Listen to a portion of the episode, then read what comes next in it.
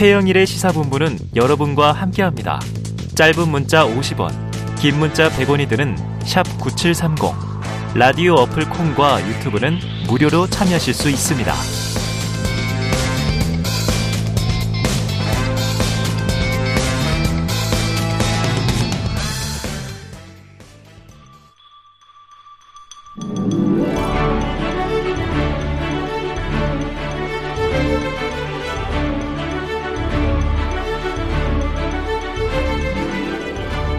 네, 현장을 뛰는 취재 기자들의 눈으로 정치권 소식을 들여다봅니다. 불사조 기자단. 자, 오늘 딱 맞춰 오셨습니다. 경향신문 박순봉 기자, 세계일보 최영찬 기자. 두 분 어서 오세요. 안녕하세요. 물어볼 게 너무 많아요. 지금 뉴스가 막 쏟아져서 궁금한 게 너무 많아요. 청취자분들 마찬가지일 텐데. 그래도 인사는 해야지. 두 분 명절은 잘 보내셨죠? 네, 잘 보냈습니다. 아, 잘 쉬고 왔습니다. 잘 쉬고.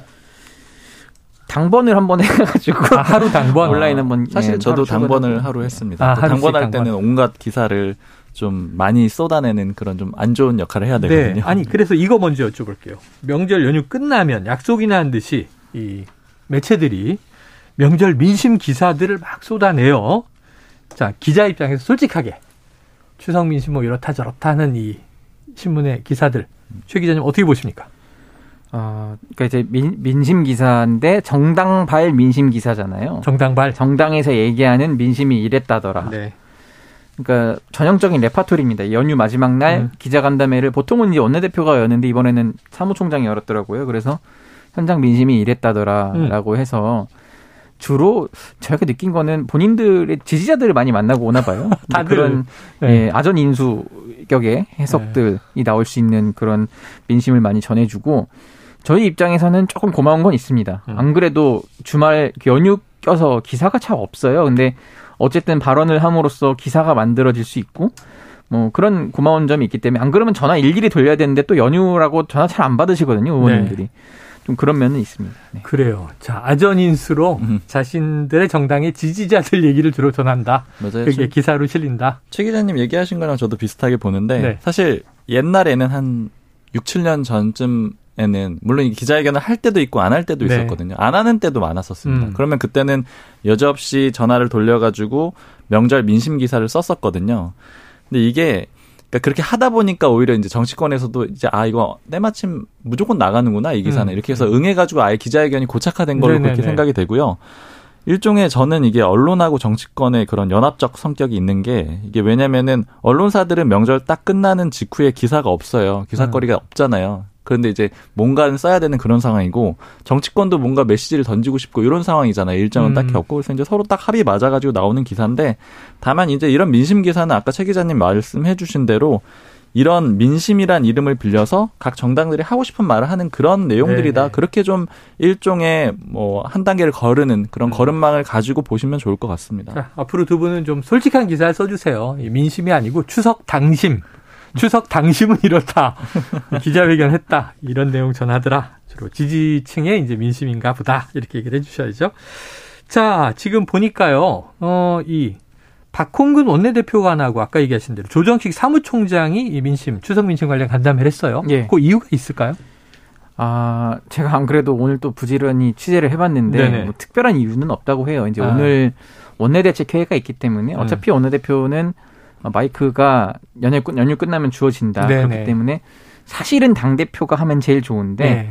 지금 당 대표가 굳이 전면에 많이 안 나서는 상황이거든요. 네. 그렇기 때문에 당 대표를 약간 대리하는 격으로서 사무총장이 나와서 이제 민심도 전하고 음. 뭐 그런 자리를 가졌다 이렇게 설명을 하더라고요. 네. 어쨌든 뭐 그런 차원에서의 어 그 사무총장이 나섰다라고 보면 되는데 음. 한발 조금 더 들어가 보자면은 네. 조정식 사무총장이 5선이고 음. 박홍근 원내대표 3선인데 뭐 아. 그렇다고 뭐 갈등이 있고 그런 건 아닙니다. 네네네. 조정식 사무총장이 이제 사무총장 중에서는 조금 더 그립도 갖고 어. 조금 더 전면에 나서려는 것 아니냐 아. 이렇게 보는 시각도 있어요. 어쨌든 예. 5선이라는 좀 무게감도 있고 이재명 대표한테 이제 여러 루트로 이제 전달받은 것도 있기 때문에 그런 것들을 좀 더 나서서 많이 하려는 것 아니냐 음. 네. 뭐 이런 관측이 나옵니다. 자, 지금 원내대표 사무총장 얘기했는데 오늘 최영찬 기자님 굉장히 발빠르게 예. 어, 평일로 돌아온 오전에 단독 기사를 하나 내셨길래 보니까 이재명 대표의 복심 정진상 전 비서실장이 당 대표실에 합류했다. 네. 이 기사. 어떤 의미가 있는 겁니까? 그 이 인선은? 이 정진상이라는 분은 대장동 이 수사 때 한창 이름이 같이 많이 아, 맞아요, 나왔잖아요. 맞아요, 맞아요. 이재명 대표의 그 복심으로 통하고 변호사 시절 성남시 때부터 같이 쭉 계속 해왔고 네네. 성남시 정책실장, 경기도 정책실장을 해왔거든요. 음. 근데 지금 소위 말하는 성남 라인은 이제 의원실 보좌진으로 다 들어갔어요. 네. 김현지 보좌관, 뭐 김남준 보좌관 들어왔는데 음. 가장 최측근인 정진상 이 전 실장이 합류를 공식적으로 안 하고 있었어요. 예. 당에서도 약간 설왕설래가 있었거든요. 어. 정 실장은 검찰 수사도 받을 수 있고 한데 좀 위험한 거 아니냐 음. 이랬는데 어쨌든 그런 뭐 우려를 무릅쓰고 이재명 대표의 복심이 있기 때문에 네. 당직을 또 맡았다. 또 이게 좀 의미가 있습니다. 그래요. 자, 대통령실 한번 가보겠습니다. 이제 윤 대통령의 뭐 추석 명절 동안에 또 행보가 있습니다. 안보 행보도 있고 민생 행보도 있는데 이 대통령이 추석 영상 메시지를 공개하잖아요. 네. 이건 야당 이재명 이제 민주당 대표도 했는데 이번 명절 인사에 보니까 김건희 여사의 메시지는 들어있지 않고 또 김혜경 씨 모습은 아예 모습 자체가 보이지 않고 김건희 여사는 한복 입은 모습은 윤 대통령 옆에 보이거든요. 자, 더불어민주당의 이재명 숨기기 전략, 또 국민의힘 김건희 특검법에 대한 대응, 이 전략이 있습니까 따로? 사실 뭐 뚜렷한 그런 상황이죠. 김건희 여사는 계속해서 좀 모습을 드러내지 않는 그런 그림을 택하고 어. 있고 반대로 민주당에서는 계속해서 김건희 여사를 거론하는 그런 방식으로 좀 맞서 네네네. 싸우고 있는 그런 그림이고요. 음. 그게 가장 좀 아이러니하게 딱 모습이 드러났던 게 이번 추석 영상이었던 것 아, 같아요. 김건희 그래요? 여사는 물론 한복 입고 윤석열 대통령 옆에서 같이 서긴 했지만 네. 한마디도 안 했거든요. 근데 음. 이게 이례적인 거라고 볼 수 있습니다. 왜냐하면 예전에 문재인 전 대통령 같은 경우에는 네네. 김정숙 여사가 메시지를 같이 냈었거든요. 음. 그러니까 그런 거에 비해서는 좀 다른 모습이고요. 또 아까 말씀해주신 대로 김혜경 씨는 아예 이재명 대표의 그 추석 인사 영상의 모습을 드러내지를 않았잖아요. 음. 그러니까 양쪽 모두 좀 배우자들을 감추는 그런 모습들이 딱 추석 전 상황을 반영한 거라고 볼수 있죠. 음. 추석 전에 김혜경 씨 관련된 수사가 속도를 좀 냈었고, 어, 송치 네, 그 배모 전 사무관을 송치를 아, 그 기소를 했고 공범으로 김혜경 네. 여사도 네, 공범으로 보는 그런 그림이 있었고 그 다음에 민주당에서는 당론으로 또 김건희 여사 특검법. 채택하는 네 발의하는 이런 그림들 때문에 이렇게 된 것 같습니다. 근데 저는 얼굴도 안 나올 줄 알았는데 음. 그래도 그 대통령 옆에 같이 서 있더라고요. 네네네. 그러면 또 최신 모습을 어떻게든 보여주게 된 거 아닙니까? 그렇죠, 그렇죠. 그게 좀전좀 놀랐는데 어쨌든 지금 민주당으로서도 김건희 여사가 뭘 했다 아니면 뭘 언급한 게 없다고 하더라도 어. 김건희 여사에 대해서 계속 언급을 민주당이 오히려 하잖아요. 네네네. 장신구가 뭐 어떻게 했다더니 뭐 네. 이런 식으로 일부러 이제 국민들한테 자꾸 김건희 여사가 뭘 한 것처럼 음. 보여줌으로써 지지율에 타격을 주려는 건 아니냐 뭐 이런 얘기가 나옵니다. 사실 김건희 여사는 무슨 어떤 구설 문제보다도 사진 공개가 네. 뭐 팬카페 등에서 논란이 계속 또 됐던 대목들이 있어서 바로 그거 한번 최 기자님께 여쭤볼게요. 명절 연휴 동안에 나온 얘기인데 이 탁현민 전 청와대 비서관이 김건희 여사의 장신구 논란 예. 공개 저격을 했어요. 이 또 더불어민주당은 김건희 여사 관련해서 대정부 투쟁 노, 투쟁의 노선이 점점 더 명확해지고 있다. 이런 관측도 있는데 맞습니까? 그렇습니다. 아무래도 지금 탁현민 전 비서관이 뭐라고 했냐면은 민주당이 이제 그 장신구 고가 논란을 계속 이제 부채질하면서 이거 재산 신고 재산 신고를 안 했다 그래서 고발을. 했어요. 그렇기 때문에 그럼 탁전 비서관이 뭐라고 했느냐 이제 아무래도 뭐 그런데 뭐 종사도 했기 때문에 네네.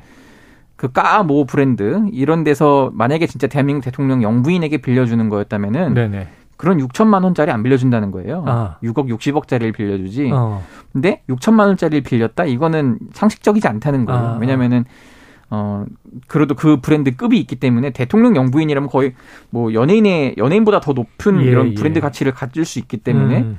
그런 홍보 효과를 누릴 수 있는데 왜 굳이 60억짜리를 안 하고 6천만 원짜리 했겠냐? 이건 분명히 네네. 그 김건희 여사 거다라는 아. 식으로 본인이 본인 생각에 이제 네네네. 얘기를 했어요. 어쨌든 그 기사를 해서 많이 화제가 됐는데 음. 지금 어쨌든 민주당은 계속 그런 식으로 그 김 여사에 대한 공세를 멈추지 않고 있고 예. 특검법까지도 몰아붙이는 건 어쨌든 대통령은 그 현실적으로 형사 소추가 안 되잖아요. 음. 하지만 여- 여사에 대해서는 된다는 거예요. 그렇기 때문에 계속 몰아붙이면은 실제 검찰을 움직이는 역할도 할 수 있고 여론도 더 안 좋을 수 있다. 지금 실제로 국민의힘 지지자나 대통령 지지자들 중에서도 김 여사에 대해서는 좀 부정적으로 보는 분들이 꽤 많더라고요. 음. 그런 걸 계속 노리는 그 하나의 노림수다 이렇게 보입니다. 그래요. 근데 알겠습니다. 보니까 오늘 국민의힘 의원들이나 뭐 정진석 위원장이나 하는 얘기들 보니까 대응 논리를 좀 세운 것 같더라고요. 아, 그래요? 대응 논리가 좀 일관돼요. 그러니까 왜냐하면 같은 얘기를 쭉 반복해서 하고 있는데 한 세 가지 정도 지점이거든요. 첫 번째는 10년 전에 있었던 일이다. 그러니까 민간인 신분일 때 벌어진 일이다. 이거 지금 김건희 특검법에 대한 대응 논리 얘기를 하는 겁니다. 음. 그리고 또 이재명 대표 기소되니까 하는 일종의 방탄 특검이다. 이렇게 음. 주장을 하고 마지막으로는 특검 받을 수 없다. 특검을 만약에 할 거면은 김정숙 김정숙 여사도 같이 해라. 이렇게 이제 세 가지를 한 일종의 논리로 계속 맞서서 내놓고 있더라고요. 음. 특검은 실제로도 민주당 내부에서도 좀 회의적인 목소리가 나오긴 합니다. 조금 전에 서영규 최고위원이 여론에 따라서 할 수 있다 이렇게 얘기를 했는데. 그 말이 이제 여론이 그럼 더 압도적으로 높아야 되거든요. 네. 지금 나온 것보다. 제가 네, 수치까지는 언급을 안 드리는데 그 정도로 여당에서도 안 받지 않으면 안 될 상황이 돼야 된다는 음, 건데 음. 근데 지금 그러니까 민주당에서 그 박홍근 대표도 최근에 저랑 이제 한 얘기가 뭐였냐면은 대통령이 거부권을 쓸 수밖에 없는 음. 뭐 그런 법안들도 많이 고려하고 있다는 식으로 얘기를 했어요. 네네. 어쨌든 이 특검법이 만에 하나 통과를 하더라도 음. 대통령이 이걸 받겠습니까? 이건 아, 거부권을 할 수밖에 그렇죠. 없다는 거예요. 네. 그러면 대통령이 정치적 부담을 질 수밖에 없는데 근데 지금 민주당 뜻대로 꼭 되는 것 같지가 않아요. 음. 법사위에는 그 법사위를 통과해야 되는데 그 조정훈 의원이라고 시대전환. 의원이잖아요. 이분이 비교섭 단체로 들어가 있어서 1인 정당이죠. 네, 근데 이분이 탐탁치 않아 하고 네네네. 있어서 그럼 민주당 뜻대로 일사천리 될까? 꼭 네. 굳이 법사위원장까지 거론을 안 하더라도 네 그런 얘기가 있습니다. 그런 분위기는 사실은 이제 이재명 대표 체제 출범 직전 음. 우상호 전 비대위원장도 에, 특검법은 이건 되겠나 하는 이제 입장이었단 말이에요. 지켜보도록 하고요. 자, 박 기자님. 네. 지금 이 추석 명절 때까지 대통령실 물갈이 뭐 약 20% 80명 내외 될 것이다. 그 지금 마무리되는 분위기가 아닌가 싶어요. 정책기획수석을 국정기획수석으로 또 명칭도 변경했더라고요. 네. 쇄신 효과 어떻게 예견하십니까? 사실 그렇게 뭐 크다라고 볼 수는 없어요. 음. 근데 상징적인 의미는 있습니다. 일단 첫 번째로는. 네. 인- 물론 이제 실무진들을 많이 바꿨다라는 네. 의미는 있겠죠. 근데 첫 번째 의미는 기존의 소위 정치권 인사로 대표되는 윤핵관 인사들을 대거 교체했다 이런 의미는 있을 수가 있습니다. 음. 자, 아까 말씀해 주셨던 게 지금 정책기획수석을 국정기획수석으로 바꿨잖아요. 네. 이관섭 수석이고 네. 그리고 이 수석을 바꾸면서 그 밑에 비서관이 원래 세명이었는데 한 명 늘려줬어요. 예. 늘려준 게 바로 국정홍보 비서관이거든요. 음. 그러니까 비- 이- 이제 원래대로 보자면 홍보수석 산하에 있었던 비서관이에요. 네네. 왜 이렇게 늘려줬느냐 이게 대통령실에서 얘기를 하는 거는 국정 기획부터 공보까지 다 통합을 해서 해라. 어허. 즉 일종의 컨트롤 타워를 하라는 그런 의미가 네네. 되는 거거든요. 그럼 예전에 이 교육부에서 내놨어서 논란이 됐었던 예를 들자면 초등학교 입학 연령을 만 5세로 음. 당기는 이런 안같이 논란이 됐던 이런 일도 없게 해라. 네네. 한 번에 다 총괄하라는 그런 의미를 좀 주는 거고요. 그리고 특히 이 국정기획수석에다가 힘을 실어준 거기 때문에 이런 의미가 있습니다. 이 이관섭 수석이 산업통상자원부 차관 출신이에요. 네. 그러니까 한수원 사장도 했었고요. 음. 대표적으로 관료라고 볼 수가 있거든요. 음. 이 그림 자체가 어떻게 되는 거냐면 기존의 윤석열 대통령 측근이라고 불렸던 윤핵관 그룹을 음. 관료하고 검찰 라인이 몰아내는 그런 그림이라고 이해를 하시면 될 것 같아요. 정치인들을 그렇죠. 그래서 이제 김대기 비서실장이 조금 더 주도권을 갖고 실무진들은 검찰 라인이 좀 정리를 해버리고 이렇게 어. 둘이 합을 맞춰가지고 그러니까 막 반칙이 나오는데 이번 그 물갈이를 검핵관들이 주도했다. 그래서 정치권 윤- 윤핵관들을 몰아냈다. 그거는 그렇게 맞습니까? 저도 좀 물어봤었는데 이제 모 대통령실의 뭐 실무진 이렇게 얘기를 들어봤을 때는 아무래도 이제 주진우 비서관이 좀 주도를 한 것 같다 이런 얘기들도 나오는 걸로 음. 봐서는 검찰 라인에서 힘을 좀 쓴 거는 맞는 것 같고요. 근데 예. 원래 그런 역할이기도 하고요. 예. 원래 그런 역할도 있는데 다만 이게 관료 집단하고 합이 좀 맞았기 때문에 연합군 네. 성격으로 좀 진행이 된 것 같고요. 근데 이게 오히려 저는 좀 부정적인 영향이 있을 수 있다라고 음. 보는 게 지금 말들이 굉장히 많아요 여권에서 음. 일단 첫 번째로는 이렇게 되면은 집권 1년 차인데 누가 용산에 가려고 하겠냐, 음. 누가 행정관 실무진으로 가겠느냐 이런 얘기들을 하는데 지금 한 50여 명 정도가 추석 연휴 전에 소위 잘린 거잖아요. 어, 그러니까 자리를 쌌어요. 잃었잖아요. 근데 이 사람들이 뭐 어떤 출신이냐 이런 것들이 물론 논란도 있긴 했는데 네. 어찌됐든 간에 윤석열 대통령이 당선되는데 도와준 역할을 한 사람들이 대부분이거든요. 음. 근데 이 사람들이 지금 몇 개월 만에 짐을 싸서 물러났고 보통 대통령실에 가게 되면은 보통 이제 행정관을 한 다음에 소위 뭐 기업이라던가 아니면 공기업 같은 데 가서 좀 좋은 자리를 받게 마련이에요. 아, 이게 그렇죠, 일상적인 그렇죠. 좀 과정인데 그런 식으로 일종의 뭐 이렇게 좀 보상을 해주는 그런 네. 그림이었던 거죠. 근데 지금 잘려나간 사람들이 아마 자리 잡기가 쉽지 않을 거예요. 어, 왜냐하면 그렇죠. 지금 나온 사람들은 잘렸다라는 그런 일종의 예, 낙인이 예. 찍혔기 때문에. 그런 불만들이 있고 소위 좀 기자들 상대하는 이제 모 행정관 같은 경우에는 약간 눈물을 흘리기도 했다 그래요. 어. 이제 그런 얘기들이 있는 걸 보면은 이 결국 대통령실에 가는 게 예전에는 영전이었는데 지금 가는 게 좋은 거야? 이런 얘기들이 나오게 될 거고 네. 그러면 소위 말하는 좌- 능력 있는 사람들이 오겠느냐 이런 불만들이 있고 그다음에 이 사람들이 다 지금 일종의 원한 갖게 되잖아요. 그렇죠. 이것도 뭐 정권에 도움이 되겠느냐 이런 자, 얘기들이 그 있습니다. 얘기 하셨으니까 바로 관련 이슈로 가겠습니다. 구인난 정치권의 구인난 다 위원 좀 맡아주세요. 그럼 과거에는 어, 위원 그러고 막 이렇게 임명장 받아서 좋아하고 가고 인스타에 막 올리고 그랬거든요. SNS에 지금은 안 가요, 싫어요 이런 분위기인데 바로바로 국민의힘 지금 비대위원들 말이에요. 지금 오늘 오늘 이제 자 인선이 완료됐다 하자마자 지금 한 명이 교체되는 일이 벌어져서 자 박 기자님 네. 지금 유이동, 최재형, 윤희숙 이런 이제 전현직 의원들이 모두 고사했다고 하는데 이번에 이제 구성된 면면은 어떻게 보십니까? 한 명씩 좀 짚어볼 수 있을 네. 것 같은데 일단 통칭해서 보자면은 저는 키워드는 어, 정진석 위원장과 윤석열 대통령 이렇게 꼽을 수가 있을 것 네. 같아요.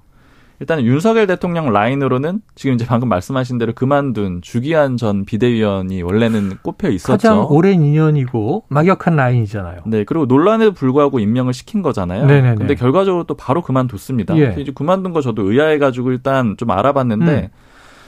이게 좀 여러 가지 얘기들이 있는데 일단은 정진석 위원장이 직접 연락을 안 하고 발표를 했다 이런 얘기도 좀 있습니다. 아 본인의 의사를 확인하지 않고 네, 왜냐하면 이미 기존의 비대위원이었기 때문에 들어 있었으니까. 문제가 없을 거라고 보고 임명을 했다 이런 얘기도 있는데 요거는 좀 더 알아봐야 되겠지만 네네.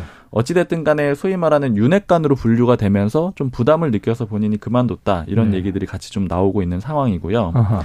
그리고 이제 요 인물하고 좀 정점식 의원 같은 경우에는 재선으로 뽑을 수가 있거든요. 재선인데 숨겨진 윤핵관이다 이런 정도의 평가가 있을 정도로 윤석열 대통령이랑 가까운 인물이에요. 아 검사 출신인데 맞습니다. 처음에 재보선에 나와서 국회의원 배지 달 때는 당시에 황교안. 라인이라 황교안 전. 대표랑 가까워가지고 그래서 윤석열 대통령하고는 좀 거리가 있는 게 아니냐. 그리고 네. 소위 또 공안 라인 아니냐 이렇게 했었는데 네. 네. 예전에 근무도 같이 했었고 꽤 가깝다라고 합니다. 그래서 음. 이제 재선을 대표하는 소위 윤석열 대통령 이 상징성을 가진 인물이고 이외에 김상훈 의원은 삼선 의원이거든요. 그러니까 이제 선수 대표라고 보시면 될 것 같아요. 네. 특별한 색채가 있는 편은 아니고요. 합리적이라는 평가가 많거든요. 그러니까 음. 이제 삼선 대표로 한 명, 재선 대표로 정점식 의원 이렇게 음. 했고, 그다음에 주기한 전 비대위원 이제 물러난 자리에는 바로 전주의 의원을 네, 앉혔거든요. 네, 네. 근데 이게 호남 몫입니다. 음. 근데 이용호 의원을 원래는 비대위원으로 앉히려고 했었어요. 네. 근데 이용호 의원은 지금 원내대표에도 관심이 있거든요. 어. 이제 거절했고 원래는 호남 몫이 되는 거죠. 네, 네. 근데 여기서 거부를 했기 때문에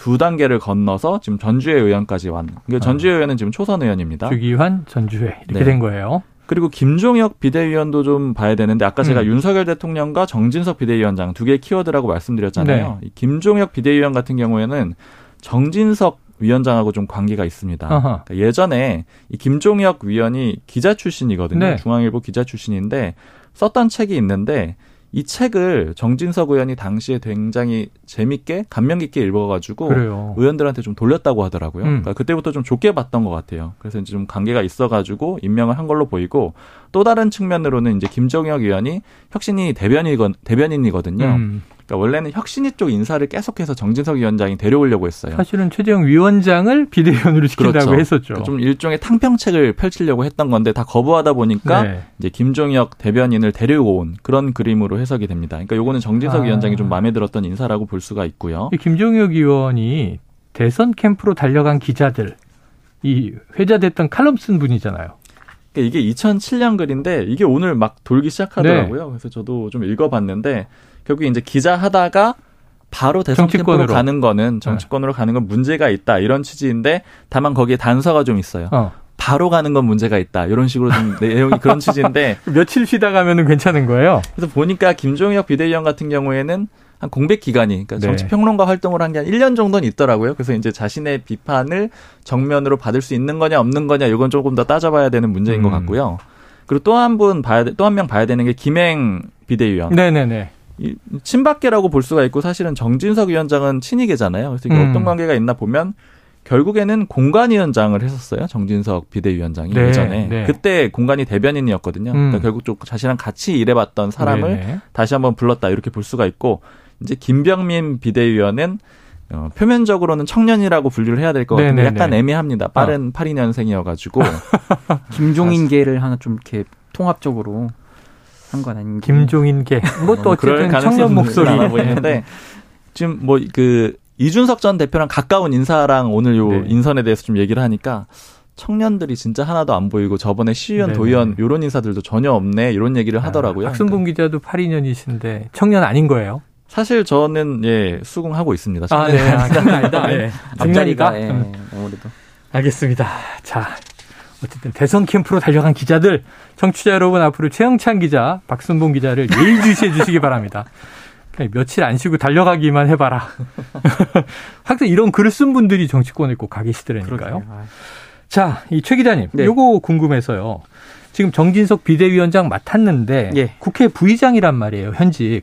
이 겸직이 가능한 거야? 막 이런 이제 의문들이 있었는데 내려놓기로 했잖아요. 예, 예. 국회 부의장을. 예. 이렇게 되니까 바로 또 화살이 그럼 정청래 최고위원 민주당 의원인데 이 과방위원장 겸직하면서 최고위원 하는 게 맞느냐 이 논란으로 또 번졌어요. 예. 어떻게 정리될까요? 오늘 입장을 또 인터뷰에서 냈더라고요. 냈습니까? 절대 음. 그만둘 수 없다. 두 개 다. 예. 그러니까 이제 네. 관례적으로 그 상임위원장을 맡게 되면 당의 요직을 갖고 있던 거는 이제 그만두거나 아니면 둘 네. 중에 하나는 그만두는 게 보통의 관례였어요. 근데 이제 음. 세게 얘기하시더라고요. 정청래 최고위원이 뭐 관례는 깨지기 마련이다. 어. 뭐 그런 식으로 하고 물러날 수 없다. 뭐 이렇게 했는데 어쨌든 본인은 좀 그렇게 생각을 하는 것 같아요. 이제 정진석 국회 부의장 이제 비상대책위원장은 원래 국회 부의장을 연말까지만 하게 돼 있는 건데 네네. 조금 앞당긴 건 아니냐. 음. 근데 이제 본인도 과방위원장을 어쨌든 여야 합의에 따르면 1년만 하고 내려와야 되는 상황이잖아요. 네. 이제 겨우 막 시작했는데 나보고 지금 그만두라고 하면 이게 말이 되겠냐. 음. 그리고 특히 지금 방- 과방위가 약간 전선이 그어져가지고 굉장히 전투력 있게 싸워야 되는 상황이거든요. 어쨌든 그런 것 때문에 본인이 야당 그 과방위원장으로서 역할을 하겠다. 또 그런 게 있고 또 이런 논리가 작동하는 것 같아요. 음. 국회 부의장은 본회의 때 본회의장에서 이제 의사봉을 들고 하는 음. 것 아니냐. 이제 원래 이제 국회의장이 이제 비었을 때 부의장이 네네네. 대신 하는 그렇죠. 거잖아요. 사회권. 근데 이제 국회의장이라고 가- 가정을 하자면은 국회의장은 무소속이잖아요. 네. 그래서 그걸 대리해서 이제 하는 건데 그렇죠. 상임위원장은 원래 정당 소속에 있는 의원들이 하는 네. 거란 말이죠. 상임이니까. 그렇기 때문에 동일 선상에 놓을 수는 없다. 음. 이게 이제 어쨌든 어뭐 정청래 최고위원이나 이제 민주당 쪽 생각 같은데 네. 사실 이것 때문에 지금 원내가 골머리를 앓고 있습니다. 아. 좀 어떻게든 좀 이렇게 내려놓게 하고 싶은데 네. 그러니까 이게 꼭 여당과의 네. 관계를 떠나서 예. 야당 내부에서도 그럼 불만이 나오거든요. 야, 그러니까- 정청래 최고위원은 왜 음. 최고위원도 하고 상임위원장도 하냐? 그럼 둘 중 하나만 해라. 어쨌든 과방위원장 지금 그만두더라도요. 예, 예. 다시 표결을 하는 거 그런 절차를 거치기 때문에 이 정청래 위원장은 일단 과방위원장을 그 자기 이력에 하나 넣을 수가 있어요. 네네. 이미 그럼 한 번 하지 않았냐가 아. 되는데 당내에서 그럼 또 볼멘 소리가 나오거든요. 아. 뭐 혼자 다 해먹으려고 하냐 이런 식으로 아, 네. 비판이 나올 수 있다. 야당은 자리도 많이 없는데 네네. 나눠줬으면 하는 마음이 있겠죠. 아, 그런 또 내부 원내에 불만 사항이 있습니다. 정청래 최고위원 사실은 뭐 상당히 높은 순위로 최고위원이 돼서 수석이죠 수석 예, 지금. 고민정 이 최고위원 친문계로 분류된 분 빼고는 나머지 다 친명계 일색이다 그랬었잖아요. 근데도 좀 부담스러워하는 그렇죠. 내부 느낌이 있는 것 같아요. 쪽에서도 사실 좀 부담스러운 게 예. 정치로 보면요 굉장히 고단 고단수인 분이에요. 삼선에다가 네. 정치 입문도 좀 빨랐고요. 예. 구력이 되기 때문에 굉장히 그 머리 수싸움에도 능하고 어. 이렇게 강성 모습도 있고 그렇죠. 팬덤이 이재명 대표에 버금갈 정도로 많아요. 예. 그렇기 때문에 이재명 대표와 만약에 선을 그어야 할 경우가 있으면 본인도 본인 주장을 세게 할 수 있거든요. 음.